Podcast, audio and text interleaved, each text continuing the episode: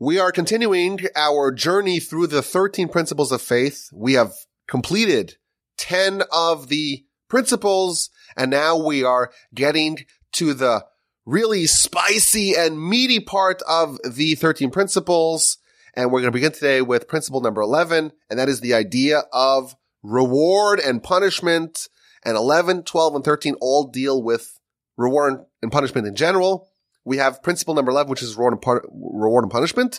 Principle number 12 is Messiah, which is reward and punishment in this world and kind of national reward and punishment. And then we have principle number 13, which is the resurrection, which is kind of the, the portal, shall we say, to the ultimate reward and punishment. But this is the part of the 13 principles that are dealing with the big questions of reward, punishment, eschatology, what happens to the soul, uh, what happens after you die, Olam Haba, the afterlife, Gehenna, how exactly does God dispense reward and punishment? Really fascinating stuff.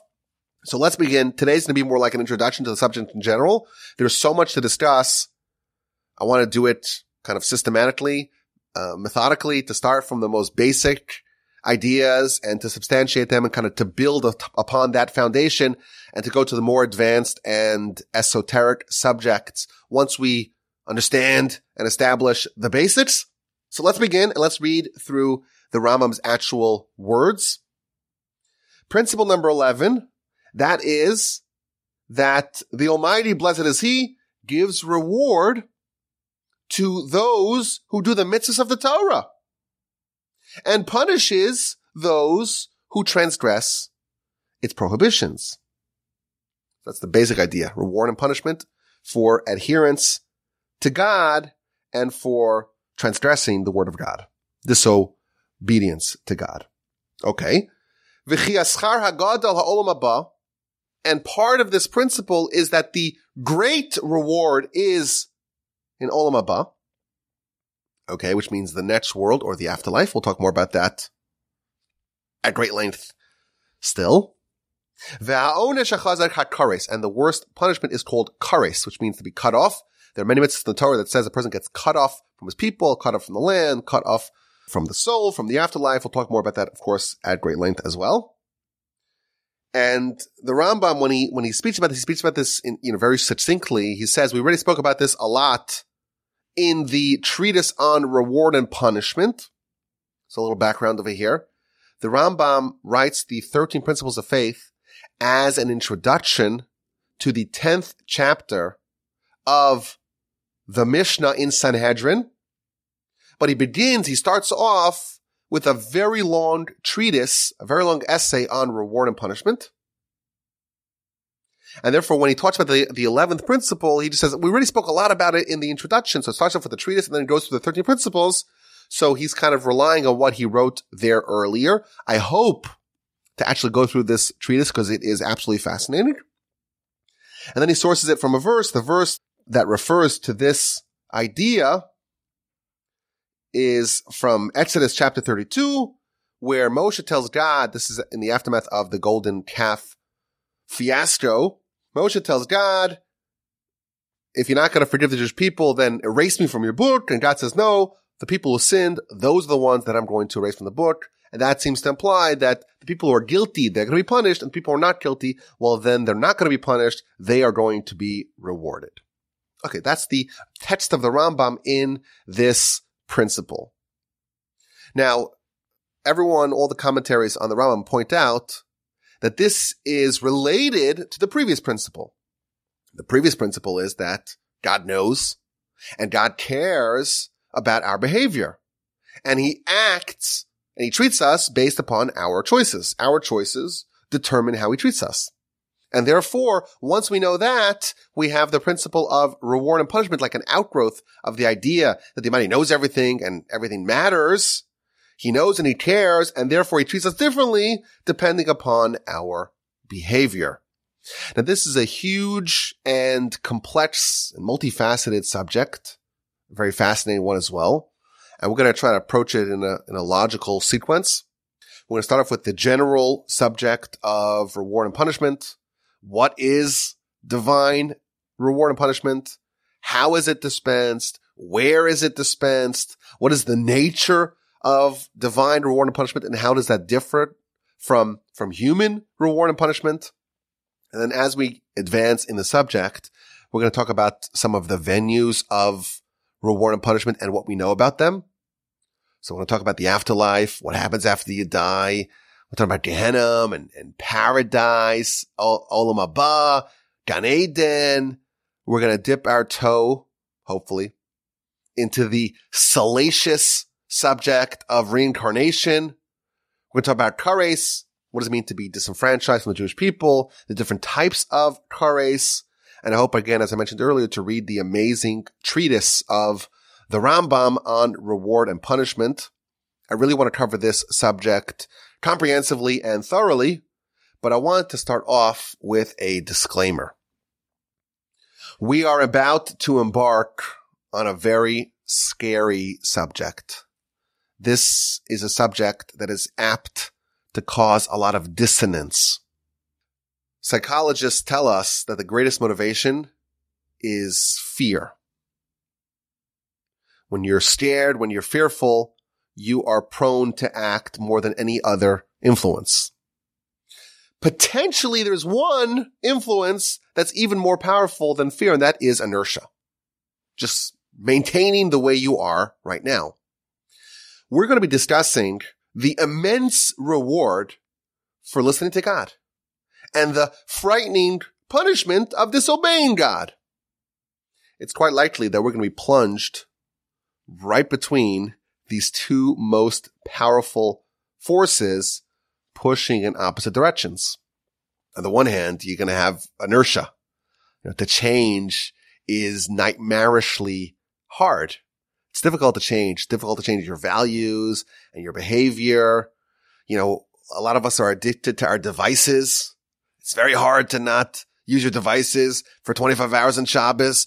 Oh, my favorite football team plays on Shabbos. How can I miss the game?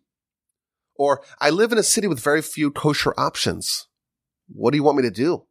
What am I supposed to eat? Davening three times a day, praying three times a day. It's so inconvenient.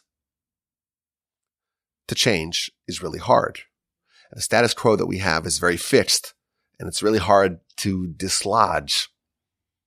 That's one force. On the other hand, we're going to have the incredible motivation of reward and punishment. We're going to discover reward and punishment on a scale that we've never seen before. And all of us are going to crave to have a piece of this reward. And on the other side, we're going to, we're going to dread, we're going to have the terror of facing this punishment. And this is all incredibly motivational. And the, our exploration of the subject is in a place that's right between these two forces the unstoppable force meeting an immovable object. And this is going to prompt us, most likely, into all sorts of justifications and rationalizations. Whenever you're facing such a dilemma, the instinct is to try to rationalize your current standard and say, well, I'm good enough. I'm righteous enough. God understands. It's not so bad. This is, this is the kind of trajectory that we're all going to be placed upon. And this is what I want to warn you about before we get here. Now it's important to remember there are no divine dispensations. This is a subject, this is a concept we'll see a lot. There is no immunity. God does not overlook anything. You to be the most righteous person in the world. Any iniquity any deviation from doing what's right registers, God notices it, and it goes on your ledger. The sources are emphatic about this point. Nothing is ignored. Everything, both good and bad, is accounted for. The Talmud tells us that anyone says otherwise is endangering his life. Whoever says HaKadosh Baruch Hu Vatron, whoever said the Almighty, well, he ignores it's okay. He's not going to punish you. You're, you're fine. You're good enough. Whoever says that, says the Talmud in the book of Bava Kama, page 50, A, someone like that is endangering their life. And I'm, I'm going to be very careful to try to give you all the sources so you know I'm not making this up. So we're going to have this dissonance and the Talmud tells us that all those justifications and rationalizations are false. Now, by the way, I really like to point this out that at every stage in the spectrum of righteousness, this dissonance exists. One of my favorite things is to tell the people that are very religious and very righteous and very observant. I tell them, you guys are exactly like everyone else. Why? Because you know what the Talmud says about someone who speaks Lashon Hara? How can he speak Lashon Hara? You're violating the will of God. Say, well, you know, they, well, they find a way to rationalize. You know what the Talmud says about someone who wastes time and neglects Torah study? The, the harshness that we find in the literature about that, it's, it's terrifying. So how could you say you're any better than anyone else? Yes, you may be religious, observant, fastidiously observant to everything, but you're no better than everyone else. You also have your rationalizations and justifications. Everyone that has this dissonance is an expert at trying to sneak out of the pain that it engenders. So the first thing I want to do before we get into the subject is to be aware of what's likely to happen once we dig into the subject in a fundamental way. And if you find yourself resisting what we're going to learn, you are now aware of what is actually happening within you. Number one. Number two, I want to encourage you to resist the easy solution of trying to justify and rationalize everything. Because one of the worst things in the world is when someone twists the Torah to conform to their existing self, thus sparing themselves the pain of dissonance. You're good the way you are. There's no need to examine your behavior. Someone who does that, again, our, sages tell us that this is like the worst thing. We actually read in Pirkei Avos, chapter 3, Someone who, who makes a decision or, or reveals a facet of Torah that's against the halacha, even though they have Torah and good deeds, ein lo They have no portion in the afterlife, which is shorthand for what our sages say. It means that they're, they're cut off. They're done. They earn no reward in the afterlife, even though they have Torah and they have good deeds. But this, this practice of trying to twist and contort Torah and to shoehorn it into your, into your current existing reality and say, well, you're okay. You're good enough. You don't need to improve. That is something that we're very compelled to do, but it's something that we're told in the sources that kicks us out of any place in the afterlife. I liken this to a physician. Suppose you're a physician and the patient has a terminal diagnosis or has a life threatening diagnosis, but you don't want to upset them. You don't make them sad. So you tell them everything's fine. No, you don't tell them everything's fine. You tell them this is something very dangerous. This is something that's life threatening. You have to do this and this and this and this to improve it. It's not helpful to appease someone by saying them you're okay when we're going to learn that the Torah takes the Almighty takes the laws of the Torah very seriously. Someone who is a physician that withholds critical information from their, from their patients, well, that's, that's gross malpractice.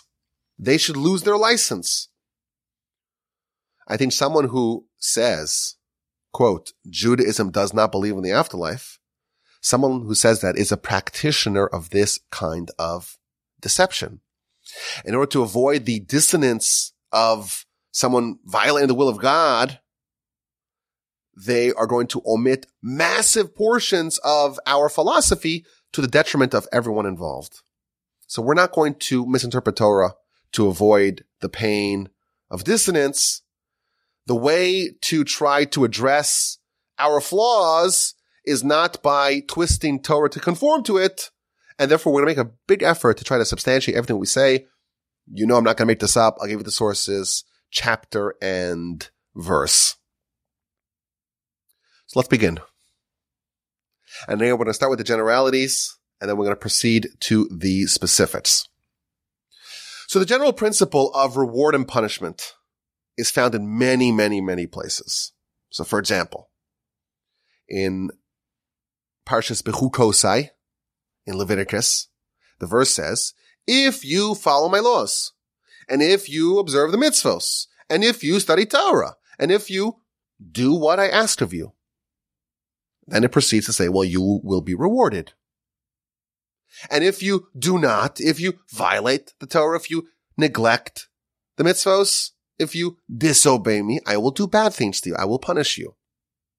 Again, the same binary layout of reward and punishment. If you do good, you will get good. You will get reward. If you do bad, you will get bad. You will get punishment. Similarly, in Parshas Kisavo, chapter 28 of Devarim, this is the portion of the Torah called the admonishment, the Tochacha. It starts off by saying,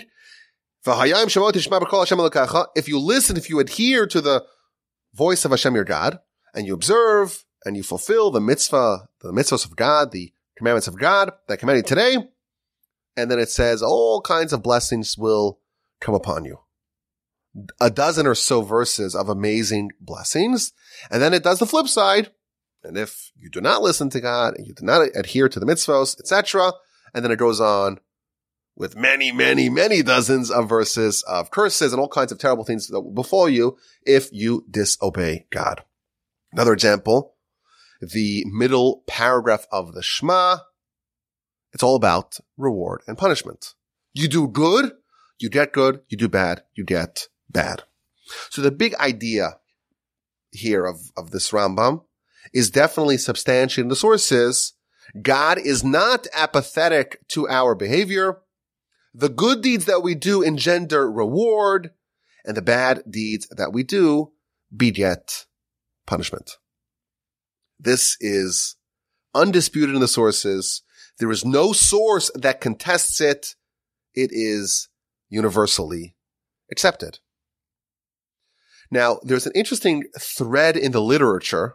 This you may find a little bit surprising.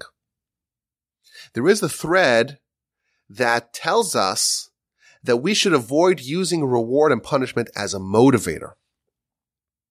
So even though the mitzvahs get reward or beget reward, and the sins, the transgressions, they result in punishment, nevertheless, there is, again, the sources tell us that we shouldn't do the mitzvahs in order to get the reward, and we shouldn't avoid the sins in order to avoid the punishment. Ultimately, what we should try to do is the full will of God just because he told us. So for example, the third Mishnah in Pirkei Avos, Antignos, man of Soko, says, don't be like servants who, who serve the master on condition of receiving reward. Rather, you should be like servants who serve the master without thinking about the reward, not on condition to get the reward. Now, this is a very difficult idea to swallow. You know, mitzvahs are hard. Torah study is difficult. And if you focus on the reward, oh, we'll learn about the tremendous reward they get for Torah and mitzvahs.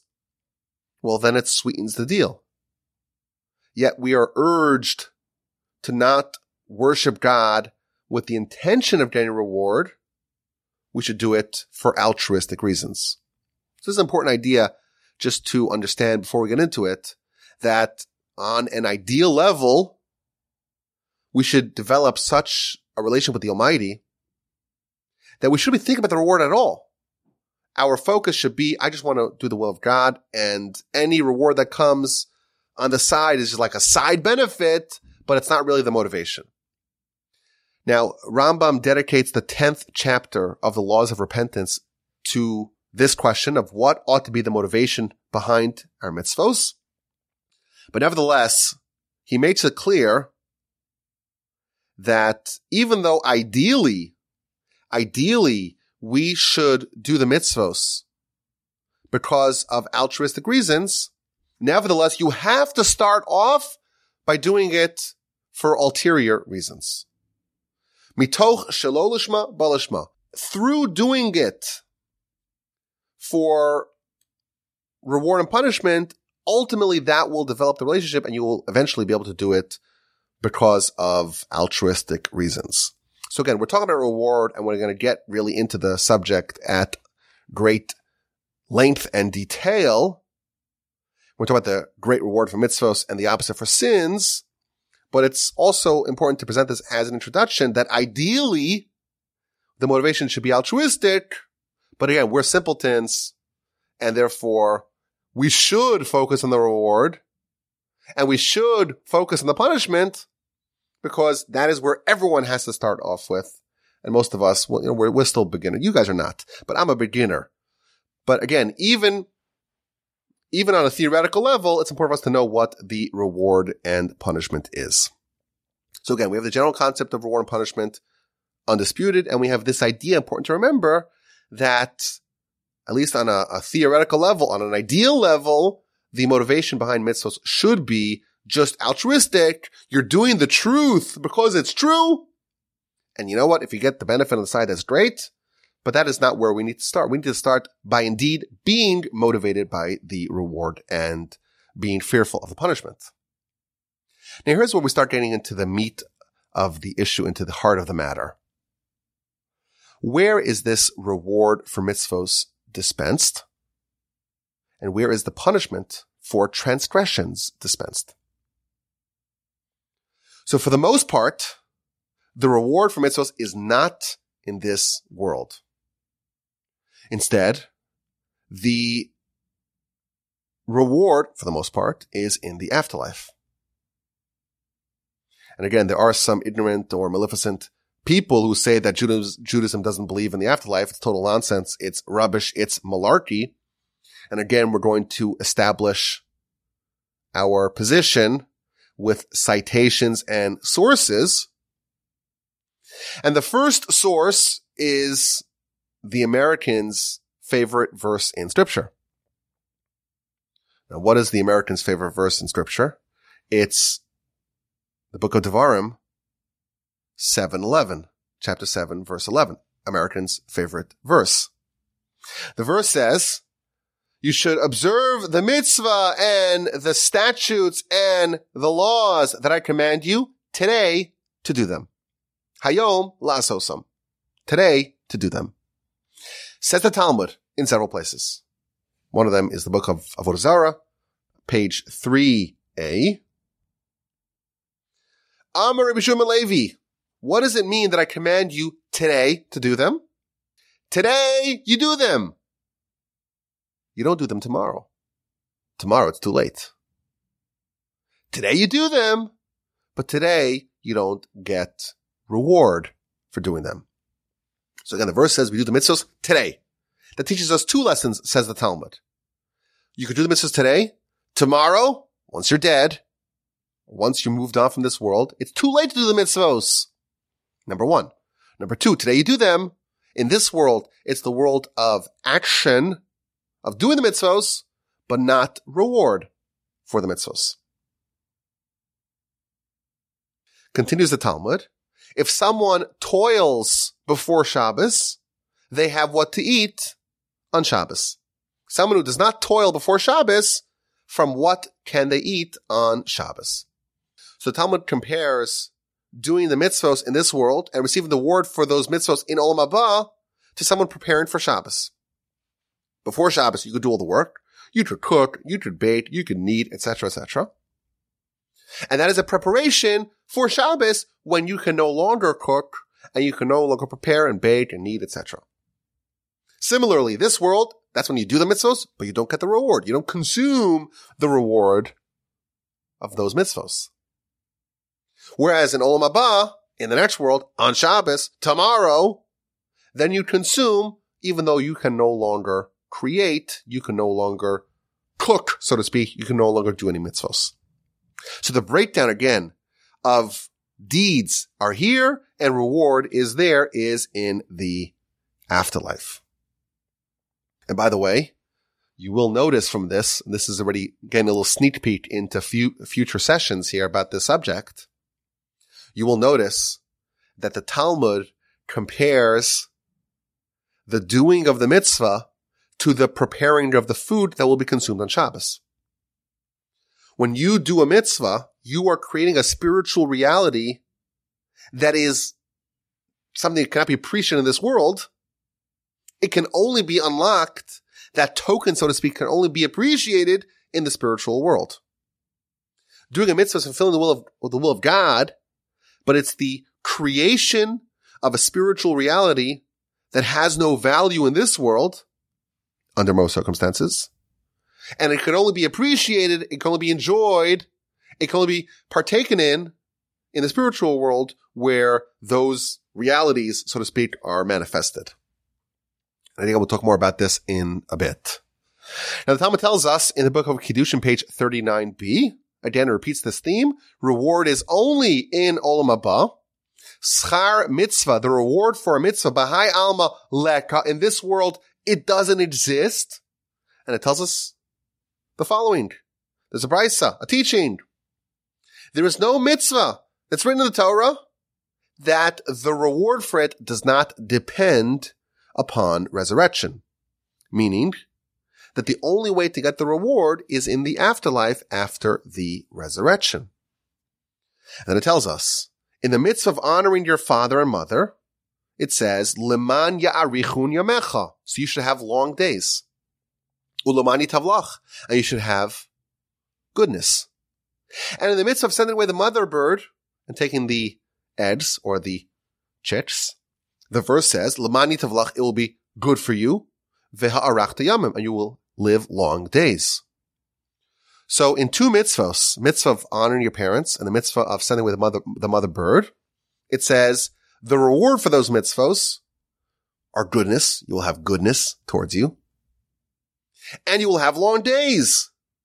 But there was once a man who climbed up a tree based upon the instruction of his father to get, to send away the mother bird and to get the chicklets. And then he fell off the tree and died. So this person was fulfilling both mitzvahs that told us that if you do those mitzvahs, you will get reward of long years and goodness. And he died. He fell off the tree.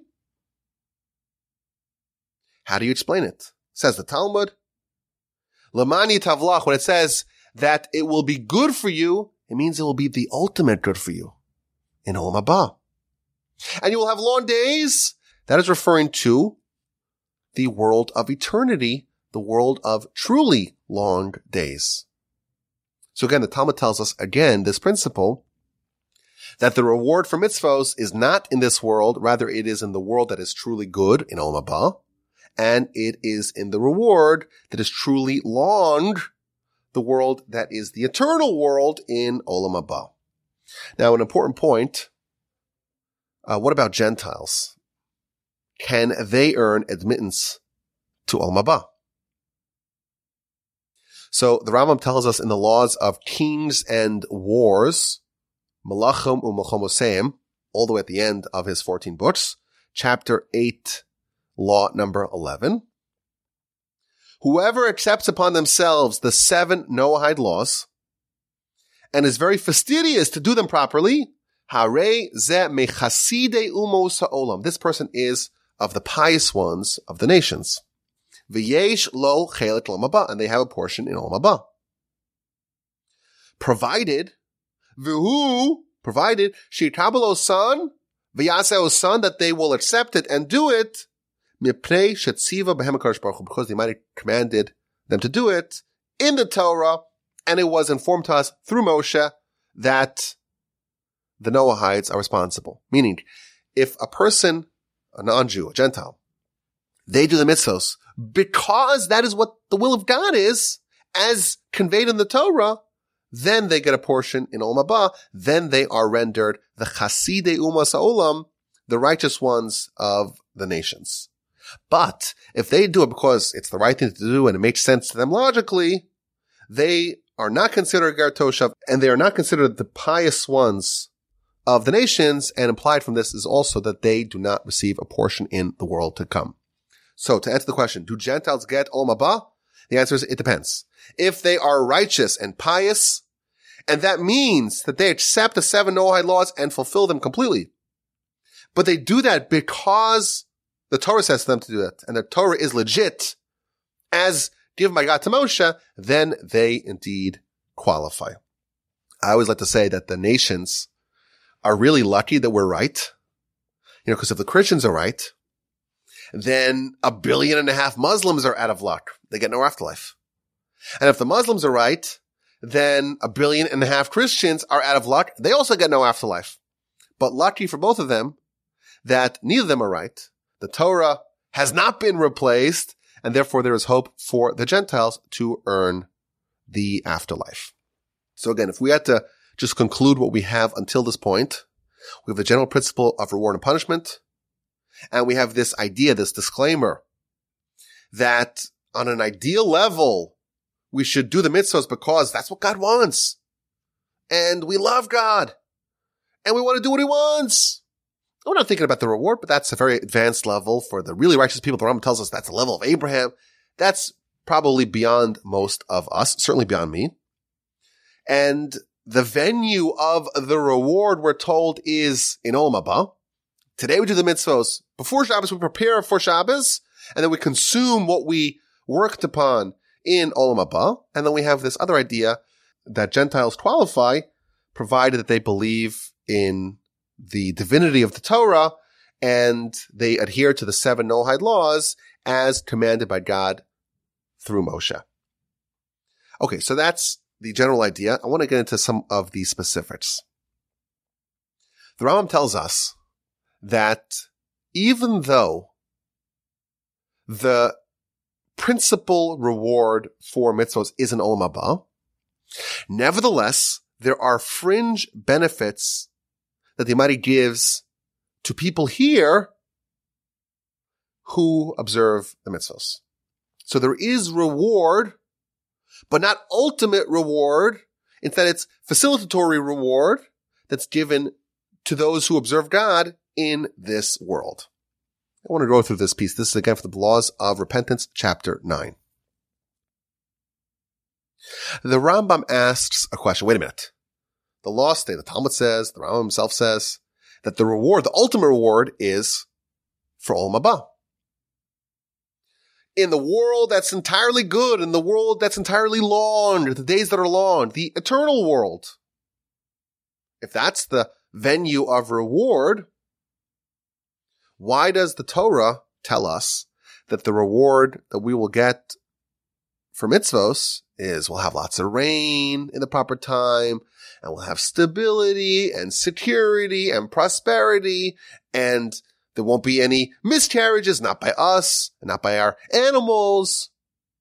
It seems like the Torah tells us that there's going to be reward in this world. We'll have all the, all the benefits of a good life on terra firma. All those things that the Torah promises are in this world. Like satiation and stability and peace, and we won't be banished from our land. The Ram tells like this. That's all true. It's true that if someone does the mitzvahs, they will be rewarded here. When we do the mitzvah of God, we will have all the benefits in this world. And when we violate the mitzvahs of God, we will have all the punishments in this world. Nevertheless, all those goodnesses are not sof matan schar It's not the end goal of the reward of mitzvos. And all those punishments are not the end punishment that is extracted from those who violate the mitzvos. Rather, this is how it is. The Almighty gives us the Torah, which is the tree of life. And anyone who does it, who does everything that's written inside of it, merits through it the life of Olam Haba. And to the degree of their righteousness is the degree of reward. Very important. Olam Haba is not just a binary. Are you in? Are you a citizen of Olam or not? The level of someone's righteousness in this world will determine their level in Olam Haba in the afterlife for all eternity. Nevertheless, the Torah promised us that if we do the mitzvos with joy and with delight and with energy and enthusiasm, then the Almighty will remove all obstacles from us doing the mitzvos. So we won't get sick and won't be distracted by war and there won't be any hunger or famine, all the bad things that could disrupt your life and make it more difficult for you to do mitzvos, all those things will be cleared away. All the obstacles, all the hindrances will be removed and you will be able to do what you want to do. And Almighty will, will bestow upon us goodness and will give us uh, the, the prosperity and the health and everything will be availed to us in order to enable us to do the mitzvah. So the Rambam continues. It's a very long piece, but the general idea is that there is reward, which is the essential reward, the actual reward. That's Olam Haba. And then there is the facilitatory reward, all the reward that's just to facilitate, to enable us to do mitzvahs. And that indeed is here, but that will not, that's not the actual payment of the reward. That is just there to enable, to facilitate our fulfillment of the mitzvahs. It's like a side benefit. I think of it as like a, like a token gift. You know, when you get a mug, an emblazoned mug, you know, from, uh, or, or, or, merch. Yeah, like some, a t-shirt. That, that's not like, that's not a taxable thing. That's just like a token gift. So it doesn't count. It's not an actual thing, uh, that, that registers. It's just like one of those things that it's, it's there to facilitate something else. It's not, it's not an actual payment, so to speak. You know, like a, like a tote bag or a coffee cup or sticker, something to put on the back of your laptop, a bumper sticker. Those things are not, they're just a token gift. The money has the ultimate reward, and that is in the afterlife. But in this world, we get token gifts, and that is that the money will facilitate for us the tremendous uh, freedom to be able to engage in mitzvos. That's the general introduction to the subject. We still have so much to cover. So for example, we have to talk about the differences between how God dispenses reward and punishment versus how it's done by us or how we understand it. There are many, many differences between how God dispenses reward and punishment versus how we do it. Uh, also the nature of Olam Haba. What is the nature of Olam Haba? What's the nature of the world to come? And what's the nature of the reward? And what's the nature of the punishment in the world to come? These are vast subjects that we need to cover. So today we've kind of just dipped our toe into the subject very briefly. We've learned about the general subject of reward and punishment. That is how the Almighty operates in the world. Again, we're told to not focus, or at least on an ideal level, we should not focus exclusively on that. We should ideally be motivated by altruistic motivations on an ideal level, but most of us are not holding at that level. Reward, in the most basic sense, is in Olam Haba, in this world, we have facilitatory reward, and that's, that's great.